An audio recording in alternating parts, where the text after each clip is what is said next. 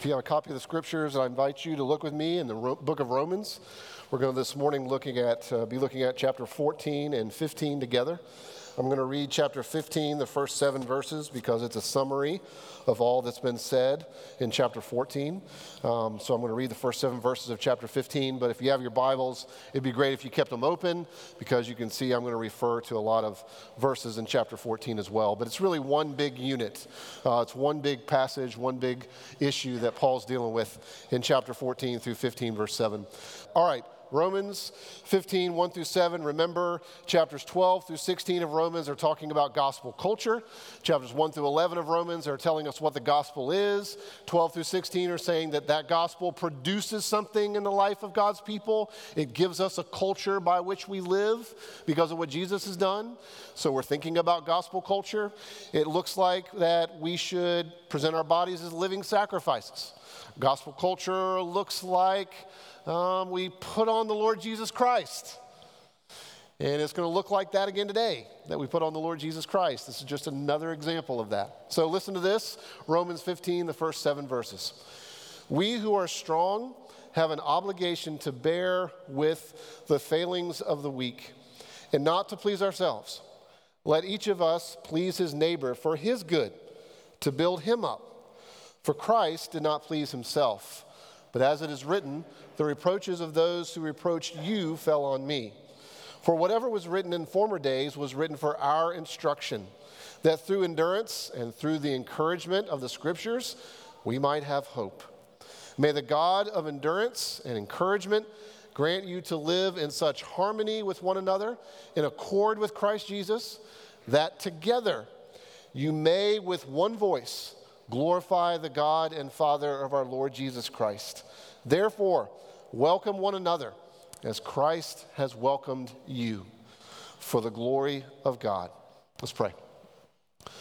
Lord, we ask that as we look at this passage together, that you would continue to further our understanding of the good news of the gospel. Would you help us to understand more about Jesus through this text? Would you help us understand more of ourselves? Would you help us to know, because of what Christ has done, how we should eh, be living together, how we can live together, what you expect from us as a body of Christ, what we, how we should live? So help us, Lord. We pray this in the power of the Spirit. Amen. So, this morning, as we look at chapter 14 and 15, we're going to be thinking about and answering one question. Here's the question How do we do church when each of us are in a different place on the journey to maturity? How in the world are we supposed to live together? How do we do church when each of us are in a different place in the journey toward maturity? My guess is you think about that question all the time in different forms. How do I relate to my spouse when I'm a different, in a different place than they are? How do I think about my career in light of my friends and where they are? You think about this all the time. How do I relate to people when it seems like they're further along or behind where I am? Whatever it is, this is something we have to think about all the time. Now, I want to mention this to you because in answering this question, I hope that it'll get you thinking about your own life in really deep ways. As a matter of fact, this is not an easy passage of Scripture. If you go back and read chapter 14 and 15, you will discover that it's kind of complicated. So, it means that I actually may preach this sermon next week again. I might do it. I'm really thinking about it because it's not easy to get a hold of what Paul's saying, but I'm going to do my best. So here's a story for you.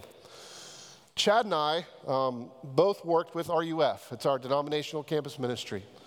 And one of the unique features of RUF is that every year, two weeks out of the year, all the campus ministers are given training, two weeks a year. It's amazing, really amazing. Because what what RUF knows is that guys that come out of seminary or even have been in the church for a while need is how do I live out everything I've learned in seminary? Because most of us spend a lot of time reading books and writing papers. Some of us engage with people, but in seminary, you're just doing a lot of work. So, how in the world do we take what we learned in seminary and live it out? So, two weeks every year, all RUF campus ministers get training. Chad and I went to our first training together. That's where we met. And the first week of training, it was awesome, by the way. It was really good. Um, every teacher that we had for the whole week, whoever was teaching the seminars we were doing, would tell us, Y'all don't get this. Y'all aren't going to get this. You're not going to understand what I'm saying. You're not going to get it. And they said that to us over 20 times in a week to the point where I was a little bit frustrated and excited. I, I was curious, but I wasn't exactly sure what was going on. The point is that what RUF was trying to communicate to us is this when you're living out what you learn, it's not a set of principles that you master. It's actually the reverse. You have to be mastered by what you know. Get the difference? In other words, we're not going to get it because it has to get us over and over and over. It's a counterintuitive way of thinking. Because most of us think, well, if I learn how to do something, I can learn the principles and then I can just duplicate it. And our training was no. If you want to share the gospel, live out the gospel, teach the gospel, you have to be receiving it all the time in order for you to change. So, my point is this like Chad and I, looking at this passage, you might not get it. We might not get it. Because what's happening in this passage is that it's trying to get you. Do you get it? It's trying to make you think about what is actually at work in you rather than hearing all this teaching and think, I just need to go do this. So, I want to tell you on the front end because I don't want any of you to get mad at me. It's not that you lack intelligence in any way, shape, or form, it's just counterintuitive. So let's jump into the text. And let's think about this question How do we do church when each of us are in a different place in the journey toward maturity? How do we live together? Well, here's the first stop on our journey. First stop of two. The first stop on our journey in answering that question is this we're all in different places. I want to show you that from the text. We're all in different places. Remember that the Apostle Paul writes this letter to the churches or church in Rome around the year 58, 57, 58. And remember that the emperor of Rome decided to expel all Jewish people. So he actually kicked out Jews from Rome for five years. So this church had gotten started. It was made up of non Jews and Jewish people. They got off the ground. They were meeting together for worship. They were caring for one another. And then all of a sudden, all these Jewish people had to leave and get out of Rome for five years. And then after five years, they came back to the church. And what do you think might happen during that time? Things had changed, right? They came back after being gone for five years, and there were these tensions between them. There were tensions between those who have Jewish background and those who have non Jewish background. And because of those tensions, it created differences. Did you notice what they were? You probably didn't because I didn't read chapter 14. But here were the differences. They were they thought differently about drink, chapter 14 verse 21. They thought differently about days, verse 5 of chapter 14. And they thought differently about food, verse 2 and 4 and 20 of chapter 14. So there was these tensions.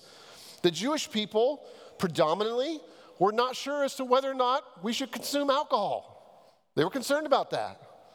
That's what it says in the text anyway. There were also tensions about food because growing up Jewish and having, oh, I don't know, a few thousand years of laws that said you can only eat certain things, They were trying to figure out what to do with that. So they would refrain from eating things and thought, you shouldn't eat this meat, maybe you should just be vegetarian.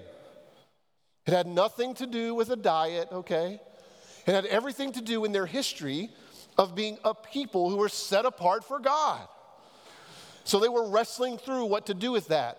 And the Gentiles predominantly were like, man, you can, you can drink whatever you want. You can, eat, you, can, you can eat whatever you want. And the Jews were also wrestling with these days. Because you see, before Christ came, God had laid out this calendar of events. And God's people had to observe certain days. There was spiritual significance attached to feasts and traveling to Jerusalem. And so they loved to highlight certain days. And as they were living together with Gentiles, people that didn't have their background, there was tension. And they were trying to figure out how in the world do we do church? When I'm over here on this and you're over there, what do we do? Well, you might guess it. There were two groups of people. I've told you they were Jews and non Jews, but here's how the Bible describes them two groups of people weak and strong. Ouch, right? There was a group that was weak, and there was a group that was strong. By the way, this had nothing to do with uh, whether or not they were following Christ. Both groups were following Christ. This is not the same situation that Paul writes about in another book in the New Testament. He's talking to people, Jews and non Jews, who follow Jesus. And he's saying, Some of you are weak and some of you are strong. And what he means by that is this it's not that those who are weak had a weaker grip on Jesus, and those who were strong had a stronger grip on Jesus. What the difference was is this there, the weaker had not worked out all of the implications of the gospel. So, in their history and in their past, they were still associating certain spiritual values to things that God says has very little spiritual value. They were thinking about their past and they were used to these certain things that they would put spiritual value on, and then they would look at other people and say, Well, you should be doing this too. In other words, if you've heard this word before, there was kind of like a legalistic spirit that still had a grip on them. They were still thinking, I need to do this. I don't need to drink that. I need to follow this day. I need to attach spiritual significance to this day because it made them feel spiritually okay. It made them feel good spiritually. They thought that they were honoring God by not eating certain foods, not drinking certain things, and exalting certain days with spiritual significance. So they were thinking about their lives, wanting to honor God, and they were thinking if I do this and don't do that, God will continue to love me, and I can feel good about myself spiritually. You see, they had created unnecessary rules. And they expected non essential things to be followed and adhered to. They expected others to do what they did because they thought these things were vital for Christian maturity. This is what it means to be a follower of Christ and be a mature follower of Christ. You drink this, you don't eat that, and you follow this day and attach spiritual significance to it. And those that were strong in the faith, again, it had nothing to do with how tightly they were holding on to Jesus.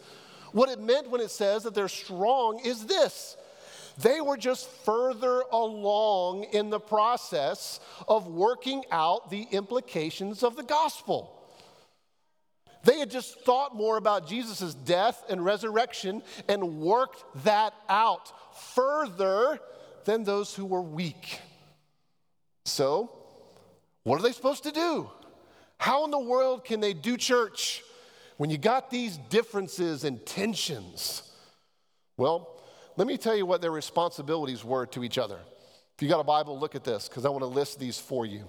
So, in other words, if you're here this morning and you may find yourself in the weaker category or the stronger category, just know this is what you're supposed to be thinking about regarding how you relate to one another. Look at um, verse 1 of chapter 14. You're supposed to welcome them, you're supposed to welcome each other. Look at verse 3 of chapter 14. Those of you that are strong, you're not supposed to despise the weak. Are you convinced of something theologically? And it becomes real easy for you to look at those that maybe don't have the same position as you and think to yourself, well, they're just weak. They're not as smart as I am. You ever feel a temptation toward that? Those that are strong always have a temptation to look down on other people. And verse 3 also addresses those that are weaker and says, Look, you all have a responsibility to not judge the strong. Meaning, if you're weaker in the faith and you're looking at following Jesus through the lens of these things that you are non essential, but you think are really important spiritually, you're going to look at those that don't follow what you do and think to yourself, ah, they're missing it. They're wrong. They shouldn't be doing this. They shouldn't be drinking that. They should be honoring this day. And you're going to have a tendency to look at them and judge them and say, well, they're really not following Jesus like they should be. So, whereas one group would look down on another, the other group would just judge all the time. Get in that cycle of just looking at what someone does and, well, that's not good. That's not right. You ever find yourself finding it super easy to judge other people? in accordance with your expectations, whether you've communicated those or not. This is a responsibility. We Shouldn't judge one another. We shouldn't look down on one another. Look at what verse 4 and 11 and 12 say. The reason we shouldn't judge is because everyone, both weak and strong, will appear before God. All of us are going to give an account to God, whether we're weak on some things and strong on others. We all will be, uh, we all will have to give an account before God. Verse 5 of chapter 4, 14, excuse me, chapter 14, verse 5. Here's another responsibility. We all need to be fully convinced in our own minds, which means no matter where you stand on these non essential issues, you need to be fully persuaded in your mind, which is really, really hard because oftentimes people think that they have studied the scripture and what the scripture says about this or that. So it's really hard for them to go back and study again because in their own mind they think they already have. But the responsibility is to continue to search. Here's another one. Look at verse 13 of chapter 14. Don't be a stumbling block to the other. Don't be a stumbling block. Now, some have interpreted this, at least in your experience. I bet that you've been in situations in which people have used this phrase, don't be a stumbling block, to communicate this don't do anything that offends anybody. That's not what it means. That's not what it means. But my hunch is you've probably been in situations where that phrase, don't, don't cause anybody to stumble, just means don't ever offend anybody. That's not what it means. It doesn't mean that you can cause someone to lose their salvation. You don't have that kind of power. You don't have the power to de Christianize someone. You can't do it. Now, you can be a hindrance to their growth. You can, you can stop them from making as much progress as they would. That's true. That makes sense in normal life, right? Anybody had a horrible boss that didn't utilize your gifts? Come on. They were stopping your progress. This is normal stuff. We shouldn't be a stumbling block, means we shouldn't stand in the way of people growing in maturity. We should be encouraging to them.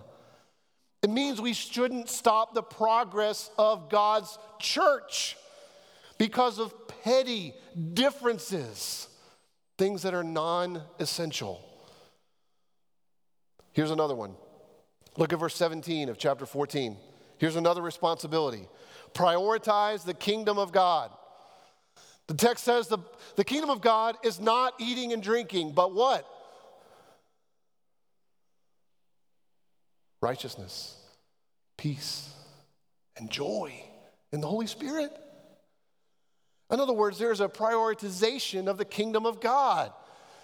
We have to think about whatever our views are of certain things in light of something that is more significant, which is the kingdom. The kingdom of God and what he is doing in the world. Here's a couple more. Here's another responsibility. Look at verse 19 of chapter 14. That we are supposed to be peaceful toward one another and mutually build each other up. And of course, verse 23 of the end of uh, the very last verse of chapter 14 says this Make sure whatever you do is in faith. Meaning the weaker brother should carry out his life in faith. The stronger brother should make every decision in faith so that both are living by faith, even if they disagree. Well, let's go to our second stop in the journey. Well, how are we supposed to deal with these differences? What are we actually supposed to do? If those are our responsibilities, what are we supposed to really do? Well, remember, the gospel creates a culture to deal with differences. Have you ever thought about how our culture deals with differences? You ever thought about how, how your workplace or the world in which you live in deals with differences? Here, here's some things I jotted down this week thinking about this. How does the culture that Dave lives in and is a part of deal with differences? Here's one they just create new policies. I mean, sometimes doesn't that just get old to you? That you never actually have to have the responsibility of talking to someone, you just create a new policy to deal with it. We're becoming less and less relational. But sometimes that's how we deal with differences. Just create a new policy and then hide behind that policy. It's hard, right?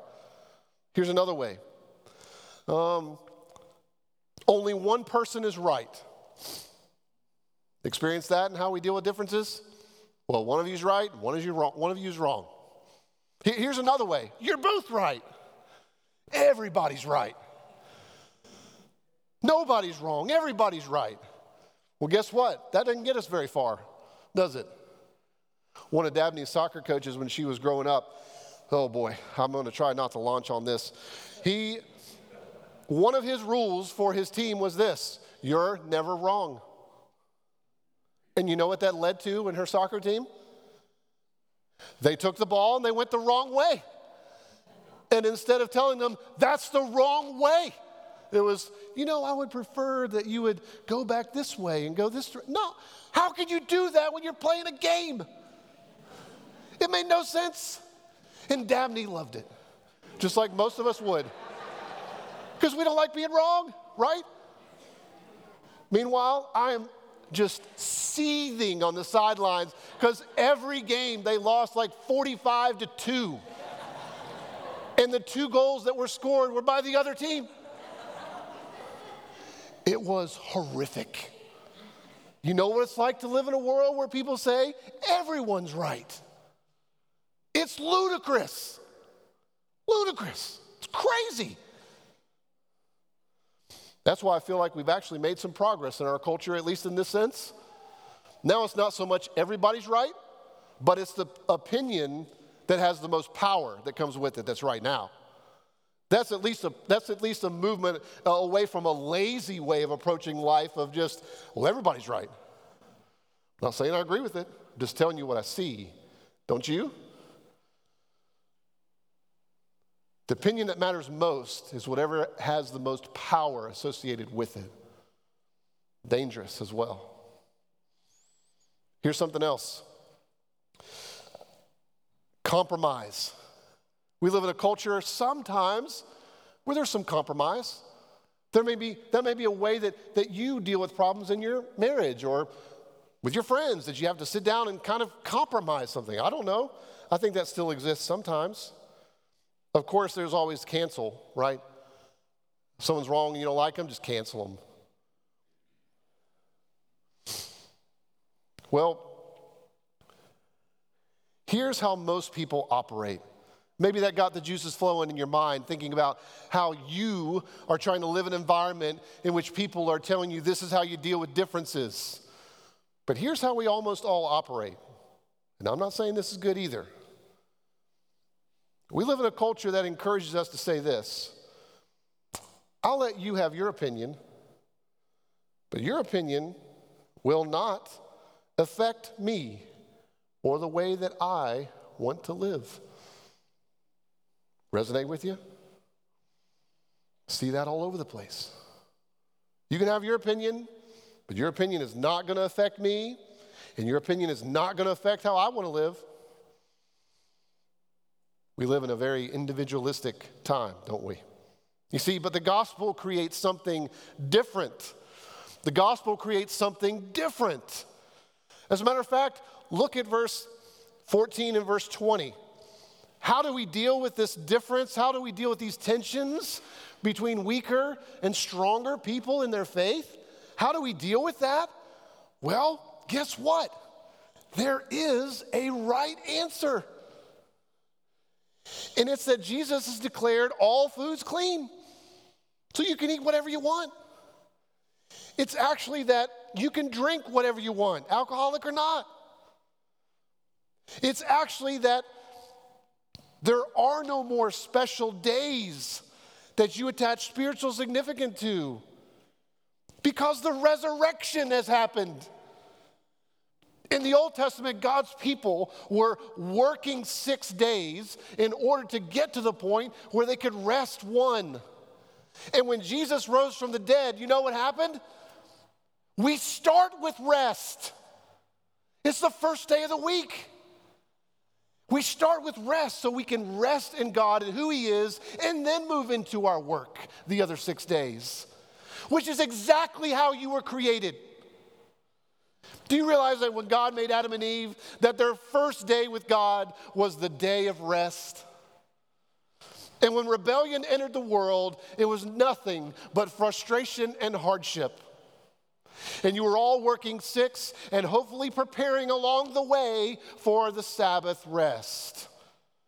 But now that Christ has come, you get to rest on the first day of the week.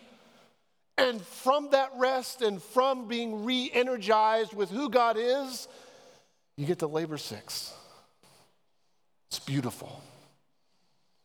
You see, the gospel creates something different. And there is a right answer. But it's not as though the right answer is enough. It's not just that Paul says, you know what? The difference between the weak and the strong is that the strong is right. Because they were. There's a sense in which that didn't even matter. Because God was trying to get them to learn how to live together even when one group was right and the other group wasn't right. He didn't so much care about the answer as he did press them and press us on how we relate. You see, a summary of what we're supposed to do is that idea of welcome.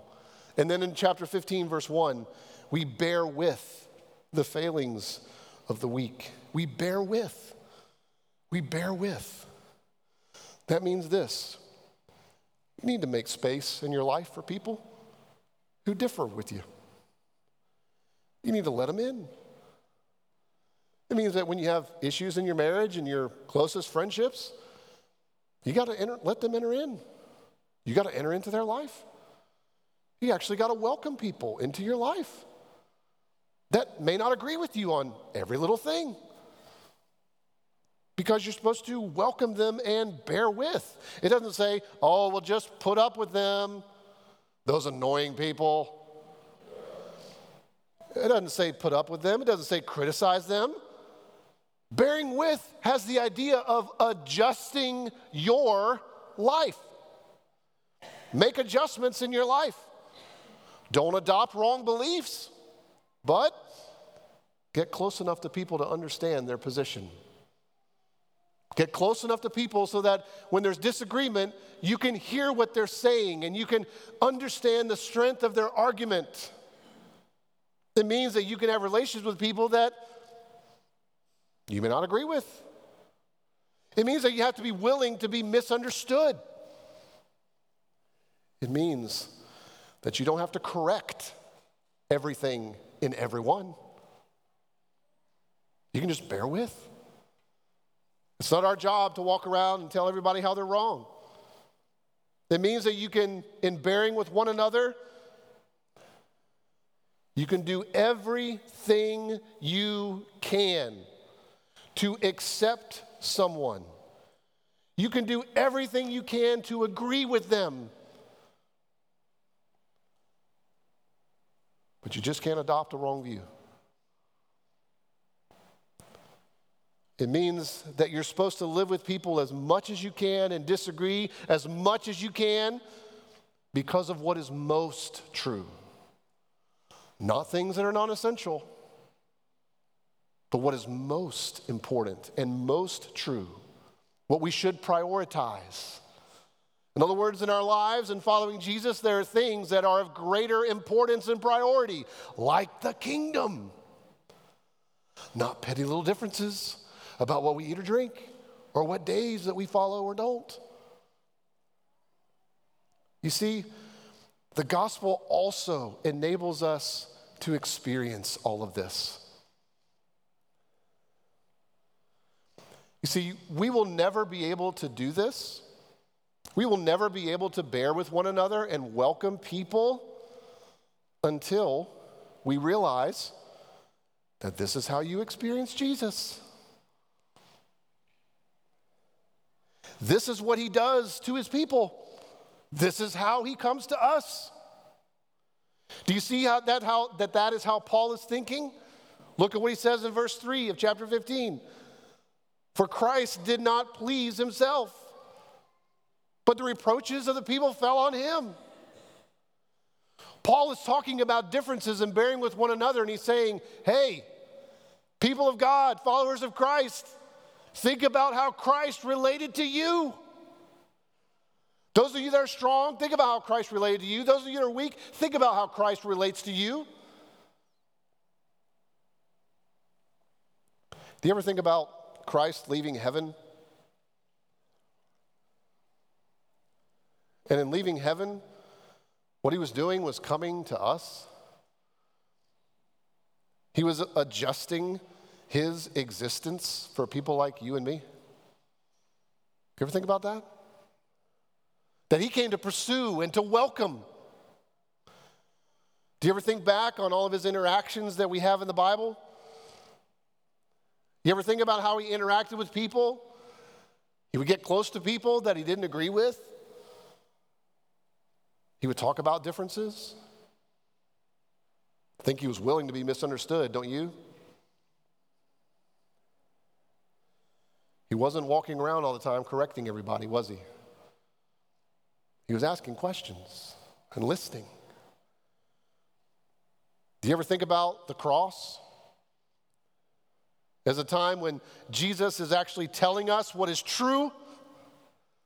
Hey, you've rebelled against God, and it requires this sacrifice. The cross is a declaration that Jesus says that we have rebelled against God. He's telling us that we were wrong. He's telling us that we're selfish. He's telling us that we like to become our own Savior. And He's saying, But I'm paying the penalty for you.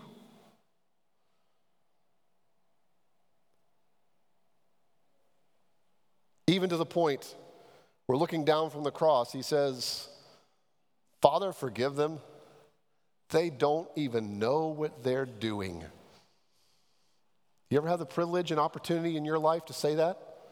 Maybe not out loud because that could come across not in the right way. Have you ever thought about that? The way you parent, the way you relate to people? Because that's how God is related to you. Don't even know what you're doing. You ever thought about the empty tomb? The Christ gets out of the tomb because he's blown a hole in the back of death.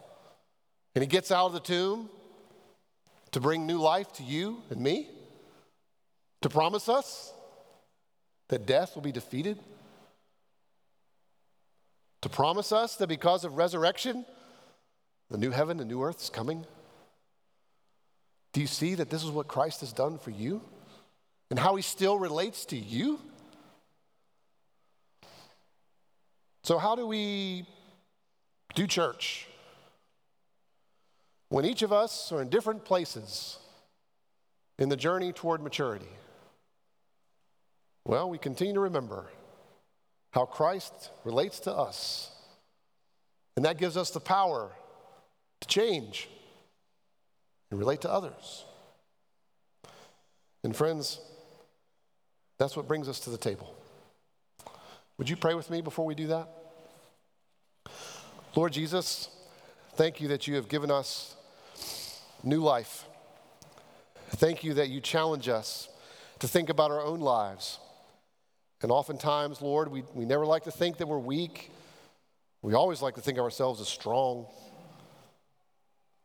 But you are working the gospel into us. You're creating a type of people that are able to relate to one another, even when there are differences. Not so much because one is right, because we're figuring out how to love one another the way you have loved us. So grant us grace continue to look to you and to trust you and to think often of how you've adjusted your own life and changed. We're willing to be misunderstood, willing to call us out on what's true, even defeated death so that we might have victory forever. We pray this with eternal thanks. Amen.